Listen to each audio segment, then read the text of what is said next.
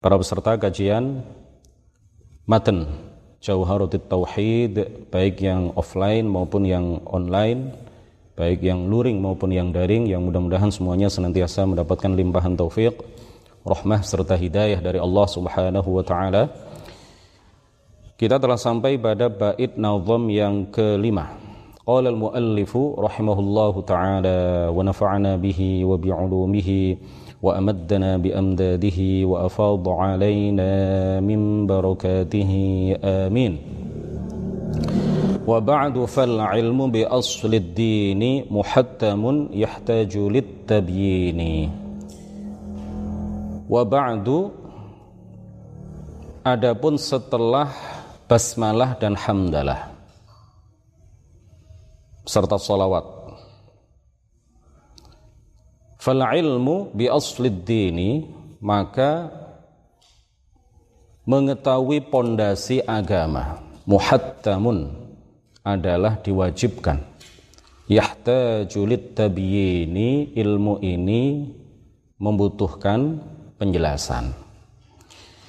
Wa ba'du wa ba'du. Wa ba'du itu kalau diartikan secara harfiah artinya apa? Dan setelahnya yang dimaksud setelah apa? Setelah basmalah, setelah hamdalah, setelah solawat, maka kemudian pengarang kitab ini ingin menjelaskan sesuatu kepada kita, kepada para pembacanya, kepada orang-orang yang ingin mempelajari kitab beliau, Matan Jauharatit Tauhid. Syekh Ibrahim Al-Laqani mengatakan fal ilmu bi aslid dini asluddin yang dimaksud oleh beliau adalah ilmu usuluddin. Asluddin di dalam bait nazam yang kelima ini artinya adalah atau yang dimaksud adalah apa? Ilmu usuluddin. Ilmu tentang pokok-pokok agama, ilmu tentang pondasi agama. Ilmu tentang prinsip keyakinan yang wajib diyakini dalam agama yang dikenal juga dengan istilah apa? Ilmu tauhid atau ilmu aqidah atau ilmu kalam. Ya. Ilmu yang membahas tentang keimanan, ilmu yang membahas tentang sesuatu yang sangat prinsip, ilmu yang membahas hal-hal yang wajib diyakini oleh setiap muslim. Ini disebut dengan ilmu usul ad-din, ya. Nah, ilmu usuluddin ini adalah ilmu yang paling mulia. Makanya disebut dengan ilmu tentang pondasi agama. Jadi ibarat bangunan, ibarat bangunan, maka pengetahuan tentang akidah, keimanan, itu adalah pondasinya. Kalau seseorang salah di dalam meyakini hal-hal yang berkaitan dengan iman kepada Allah, iman kepada Rasul, maka itu artinya dia tidak punya pondasi. Bangunan yang dia bangun dari amal soleh dan lain sebagainya, itu semuanya akan roboh karena tidak ada pondasinya. Karena dia tidak punya iman. Karena dia salah di dalam hal-hal yang berkaitan dengan pondasi agama ini. Prinsip keyakinan yang wajib diyakini oleh seorang oleh seorang muslim. Kenapa ilmu usuluddin ini adalah ilmu yang paling utama, ilmu yang paling mulia? Kenapa ilmu tauhid, ilmu ilmu kalam, ya, ilmu aqidah atau ilmu usuluddin ini disebut para ulama sebagai asyraful ulum, ilmu yang paling mulia. Afdalul ulum, ilmu yang paling utama. Aulal ulum, ilmu yang mestinya diprioritaskan untuk diajarkan dan dipelajari pertama kali. Kenapa? Kenapa ilmu ini disebut sebagai asyraful ulum? Wa afdaluha wa aulaha wa abjaluha ya. Karena yang dibahas di dalam ilmu ini adalah pembahasan yang paling mulia. Ilmu tauhid disebut ilmu yang paling mulia karena pembahasan yang dibahas di dalam ilmu tauhid adalah pembahasan yang paling paling mulia yaitu apa? Pembahasan tentang mengenal Allah beriman kepada Allah mengetahui, sifat-sifat wajib bagi Allah, sifat-sifat jaiz, eh, sifat-sifat mustahil bagi Allah, sifat jaiz bagi Allah, mengetahui hal-hal yang berkaitan dengan rukun iman yang lain, mengetahui dan cara beriman yang benar kepada Rasulullah Shallallahu Alaihi Wasallam. Ini adalah pembahasan-pembahasan yang paling paling mulia. Siapa yang lebih mulia daripada Allah? Siapa makhluk yang lebih mulia daripada Rasulullah Shallallahu Alaihi Wasallam? Kemudian makosid atau maksud ya, maksud dan tujuan dari ilmu usuluddin atau ilmu tauhid ini adalah kenapa maksudnya? Kenapa kita mempelajari ilmu tauhid. Kenapa para ulama menganjurkan kepada kita ya, ya tidak hanya menganjurkan tetapi mereka memerintahkan kepada kita untuk mempelajari ilmu ini pada kali yang pertama. Di awal-awal kita belajar ilmu agama, ilmu inilah yang diperintahkan oleh para ulama kepada kita untuk kita pelajari. Para ulama juga memberikan teladan kepada kita bahwa yang mereka pelajari pertama kali adalah ilmu ini, ilmu tauhid. Kenapa?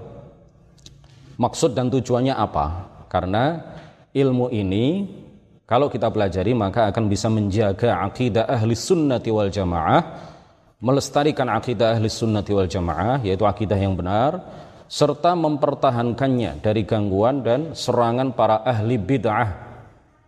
Kalau kita sudah belajar ilmu ini, kalau umat Islam belajar ilmu ini, ilmu tauhid, ala ahlus sunnati wal jamaah maka akidah ahli sunnati wal jamaah yang diajarkan oleh Rasulullah, para sahabatnya, para ulama dari masa ke masa akan terus terjaga dan akan senantiasa terlestarikan dan bisa dipertahankan dari gangguan dan serangan yang dilancarkan yang dilakukan oleh para ahli bid'ah ahli bid'ah dalam masalah keyakinan ya ahlul bid'ah al-i'tiqadiyah atau al-aqaidiyah seperti kaum musyabbiha, mu'tazila, murji'ah dan lain sebagainya. Kalau kita belajar ilmu ini, maka kita akan bisa menangkis serangan-serangan mereka. Maka kita akan bisa mempertahankan akidah ini dengan mantap. Ya, dengan penuh keteguhan hati karena kita punya punya dalil. Hukum mempelajari kadar tertentu dari ilmu usuluddin Ya, pengarang kitab tadi mengatakan apa? Fal ilmu bi aslid dini wa ba'du fal ilmu bi aslid dini muhattamun diwajibkan. Mengetahui asluddin itu diwajibkan. Yang dimaksud apa? Mempelajari kadar tertentu dari ilmu tauhid itu hukumnya adalah fardu fardu ain. Mempelajari kadar tertentu, yang prinsip-prinsip, yang dasar-dasar itu hukumnya adalah fardu ain bagi setiap orang yang sudah balik dan berakal, bagi setiap mukallaf. Jadi yang fardu ain untuk dipelajari dari ilmu tauhid itu bukan seluruh permasalahannya, bukan. Bukan seluruh pembahasannya, bukan. Tapi ada kadar tertentu yang sifatnya daruriyat, yang sifatnya pokok, dasar, asas. Ya, di dalam ilmu tauhid itu yang fardu ain hukumnya untuk dipelajari oleh setiap orang mukallaf. Allah taala berfirman fa'alam annahu la ilaha illallah surah Muhammad ayat 19. Fa'alam ay fathbut ala ilmika ya Muhammad tetaplah dalam pengetahuanmu wahai Muhammad bahwa tiada Tuhan yang berhak disembah kecuali Allah. Ayat ini menjadi dalil bahwa ilmu tauhid adalah ilmu yang harus diprioritaskan untuk dipelajari. Bukan berarti kita meninggalkan ilmu yang lain, tetap kita pelajari semuanya, tetapi karena ilmu ini adalah ilmu untuk menjaga keimanan, untuk mempertahankan akidah ahli sunnati wal jamaah dari serangan musuh-musuh yang ingin menghancurkan akidah Islam baik dari luar maupun dari dalam, maka ilmu ini harus diprioritaskan. Dalilnya adalah apa? Fa'alam annahu la ilaha illallah. Allah menyebutkan di sini Allah memerintahkan di dalam ayat ini supaya Nabi Muhammad dan juga kita semuanya sebagai umatnya untuk tetap senantiasa meyakini dan mengetahui bahwa tiada Tuhan yang berhak disembah kecuali Allah. Nah, pengetahuan tentang Allah, pengetahuan tentang bahwa Allah tiada Tuhan yang berhak dan wajib disembah selain Dia. Ini adalah ilmu yang dibahas di dalam ilmu tauhid. Pembahasan ini adalah pembahasan-pembahasan yang dikaji, dipelajari di dalam ilmu tauhid. Nah, sedangkan mempelajari dalil-dalil ilmu tauhid secara terperinci, secara panjang lebar, itu hukumnya adalah fardu kifayah. Kalau sudah dipelajari sebagian umat Islam, maka sebagian yang lain gugur kewajibannya. Kalau sudah ada di satu daerah orang yang telah belajar tentang dalil-dalil ilmu akidah secara terperinci, secara mendalam, secara panjang lebar, maka itu cukup, ya. Karena hukumnya adalah apa? Fardu kifayah. Kalau sudah dipelajari sebagian umat Islam, maka sebagian yang lain gugur kewajiban mereka. Nah, begitu juga memaparkan dalil-dalil bantahan terhadap ahli bid'ah dan menyanggah dalih-dalih yang mereka lontarkan. Ini juga hukumnya adalah fardu fardu kifayah. Tidak diwajibkan atas setiap orang mukallaf, tetapi kalau sudah setiap orang muslim yang sudah balik dan berakal tidak wajib mempelajarinya, tetapi kalau itu sudah dilakukan oleh sebagian umat Islam, maka gugur kewajiban umat Islam yang yang lain. Kemudian di dalam bait nazam tadi, pengarang kita mengatakan apa? Yahtajulit tabiyini. Ilmu ini atau ilmu tauhid ini membutuhkan penjelasan. Sebagaimana ilmu yang lain, sebagaimana disiplin ilmu yang lain, sebagaimana fun yang lain, maka ilmu tauhid ini juga membutuhkan apa? Kepada penjelasan. Nah, penjelasan tentang ilmu tauhid, terutama yang dasar-dasar, saat ini sangat dibutuhkan oleh berbagai lapisan masyarakat. Bahkan hal itu oleh para ulama dikategorikan sebagai e, sesuatu, sebagai perkara atau di antara perkara yang paling penting dan paling bermanfaat untuk disampaikan penjelasan terkait dengan hal-hal itu kepada berbagai lapisan masyarakat.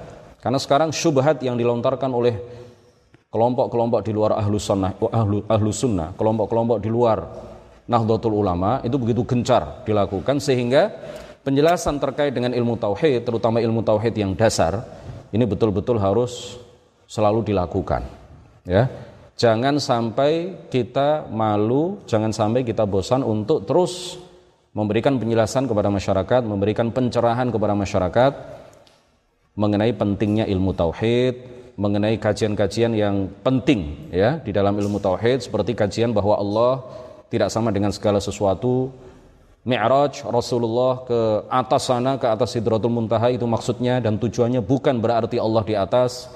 Rasulullah kemudian diperintahkan naik ke atas untuk sowan bertemu dengan Allah, berhadap-hadapan dengan Allah.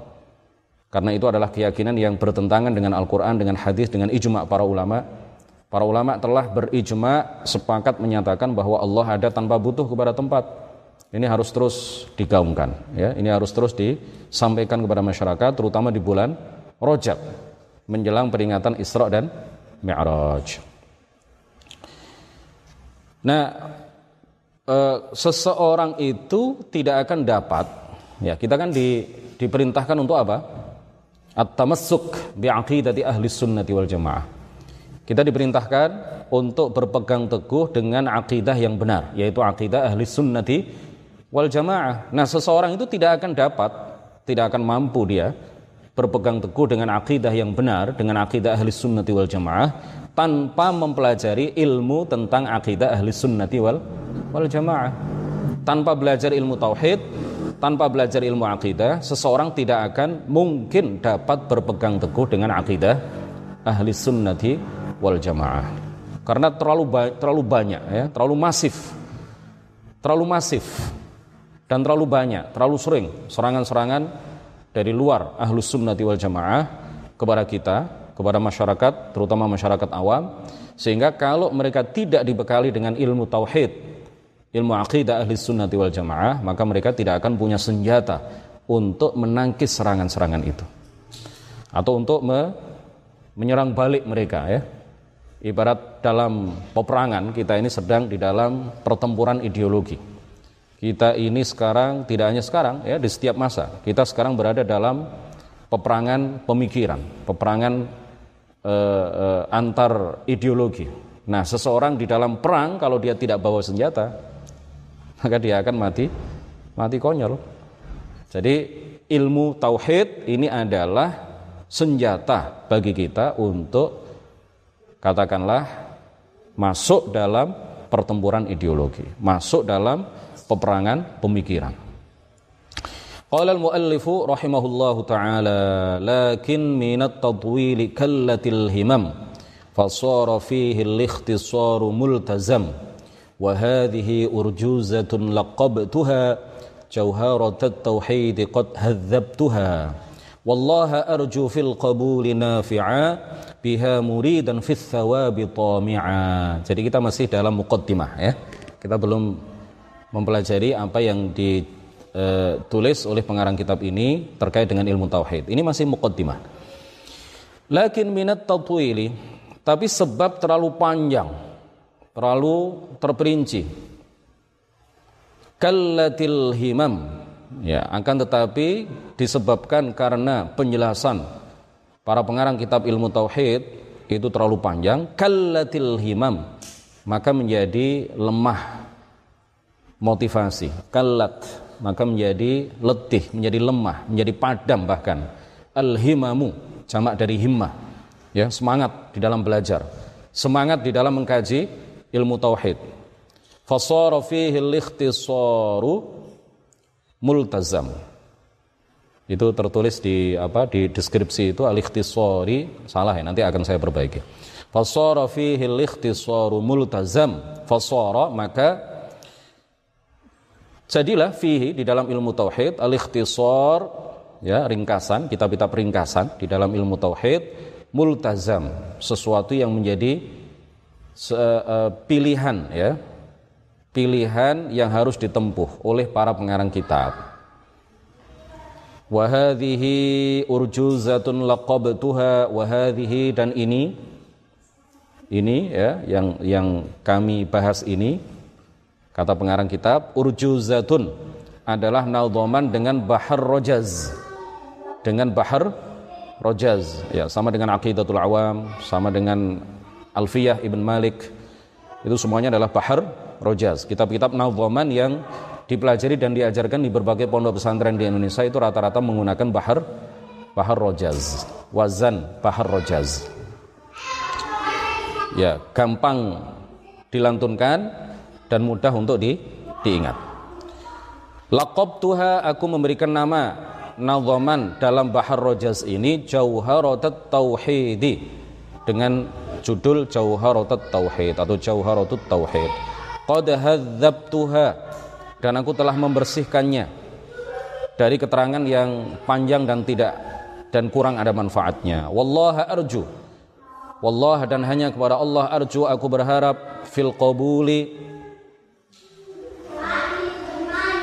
agar kitab ini diterima oleh Allah Subhanahu wa taala. Nafi'a bermanfaat biha muridan bagi orang yang ingin mempelajari kitab Jauharatut Tauhid ini fis sambil aku berharap dapat pahala dari Allah Subhanahu wa taala. Pertama yang perlu kita jelaskan adalah cara baca nazam ya.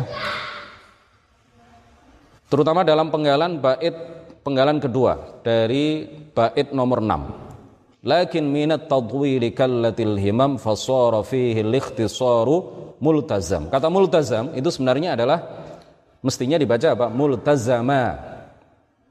Ya, multazama atau multazaman. Ya, karena ia menjadi apa? Khobar soro. Karena ia menjadi khobar soro. Ya, soro. Soro itu saudaranya kana, ya. Maka dia punya uh, punya isim, ya, kemudian punya khobar isimnya harus dirofa dirofakkan kemudian khobarnya harus dinasobkan nah multazam itu mestinya adalah multazama gitu. Kalau mau di, di apa diwakafkan multazama. Tetapi oleh pengarang kitab itu disukun multazam. Fasara fihi likhtisaru multazam. Ya di, disukun huruf akhirnya. Yang mestinya multazama itu kemudian di disukun. Dan hal itu boleh dalam bahasa kabilah Robi'ah. Dalam ala lughati Robi'ah itu bo, boleh. Dalam bahasa Arab kabilah Robi'ah, kata yang munawwan mansub, kata yang munawwan mansub, munawwan mansub ditanwin dalam keadaan nasab, ya seperti multazama, itu boleh diwakafkan kemudian dibaca sukun multazam ya jadi contohnya ini sebagian ulama mengatakan bahwa ini umum baik dalam kalam nasr kalam biasa maupun dalam kalam syair boleh. Tapi sebagian ulama mengatakan kalau dalam kalam biasa dalam percakapan biasa tidak boleh. Ya tidak dibenarkan. E, tetapi kalau dalam bait-bait syair itu diperbolehkan. Jadi kalau dalam dalam e, perbincangan biasa ya dalam bahasa Arab, misalkan itu zaidan itu kalau kita wakofkan maka kita membacanya apa? Itu zaida, gitu kan? Ya kan? Itu zaidan ketika kita baca wakof maka kita bacanya apa? Itu zaida. Ini bahasa Arab yang pada umumnya. Tetapi ala lughati Rabi'ah dalam bahasa Arab kabilah Rabi'ah itu boleh seumpama kita mewakafkan di dalam pengucapan di dalam pengucapan ya alifnya kita hilangkan kemudian dalnya kita sukun itu boleh. Jadi mestinya roa itu zaida kemudian kita baca apa? Roa itu zaid. Roa itu zaid boleh. Dalam bahasa Arab kabilah Robi'ah. Ya. Jadi banyak orang itu yang kemudian mengucapkan misalkan mestinya kan jazakallahu khairah Jazakallahu khaira. Semoga Allah membalas engkau dengan kebaikan. Banyak orang itu yang biasanya membaca apa? Jazakallahu khair. Jazakallahu khair. Nggak tahu mereka tahu apa tidak ya? Saya nggak tahu. Mereka tahu apa tidak. Kalau itu memang dibenarkan di dalam bahasa Arab kabilah Robiah atau mereka hanya ikut-ikutan saja, nggak tahu. Tapi yang jelas kalau kita mengatakan jazakallahu khair itu bisa dibenarkan ya, boleh dalam bahasa Arab kabilah Robiah. Tapi dalam e, bahasa Arab kabilah-kabilah yang lain hal itu tidak tepat. Lakin minat tadwili kallatil himam fasara fihi al multazam. Nah, kitab-kitab ilmu tauhid pada waktu itu pada waktu pengarang kitab ini mengarang kitab e, Jauharut Tauhid itu biasanya keterangannya panjang lebar ya memaparkan di dalam memaparkan ajaran-ajaran berbagai aliran perbedaan pendapat antara satu aliran dengan aliran yang lain itu diterangkan dengan panjang lebar. Diterangkan secara terperinci. Kemudian juga dalil-dalil menolak untuk menolak ajaran mereka itu juga kemudian disebutkan di dalam kitab-kitab tauhid pada waktu itu secara panjang lebar dan ter terperinci. Nah, ini kemudian tidak sesuai dengan selera orang awam dalam belajar ilmu tauhid. Hal itu kemudian membuat motivasi dan semangat belajar ilmu tauhid di kalangan orang awam itu melemah. Bahkan sebagian mereka kemudian semangatnya hilang.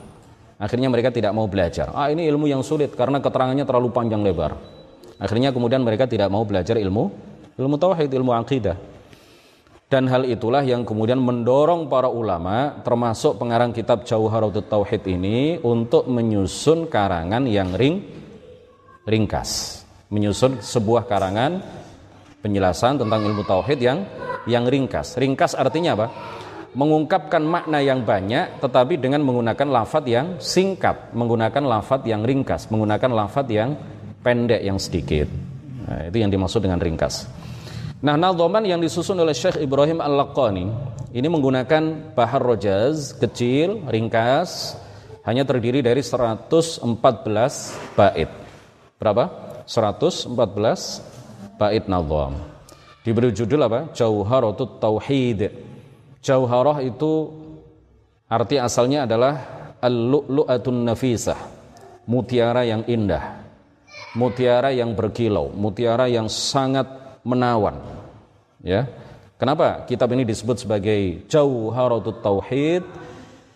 Karena pengarangnya ingin memaparkan ya, masalah-masalah ya, yang indah di dalam ilmu tauhid masalah-masalah yang penting di dalam ilmu tauhid. Nafais al-masail, nafaisul masail fi ilmi tauhid. Buku nadhaman ini telah dijauhkan oleh pengarangnya dari apa? keterangan yang tidak bermanfaat dari dan dari keterangan-keterangan yang terlalu panjang lebar.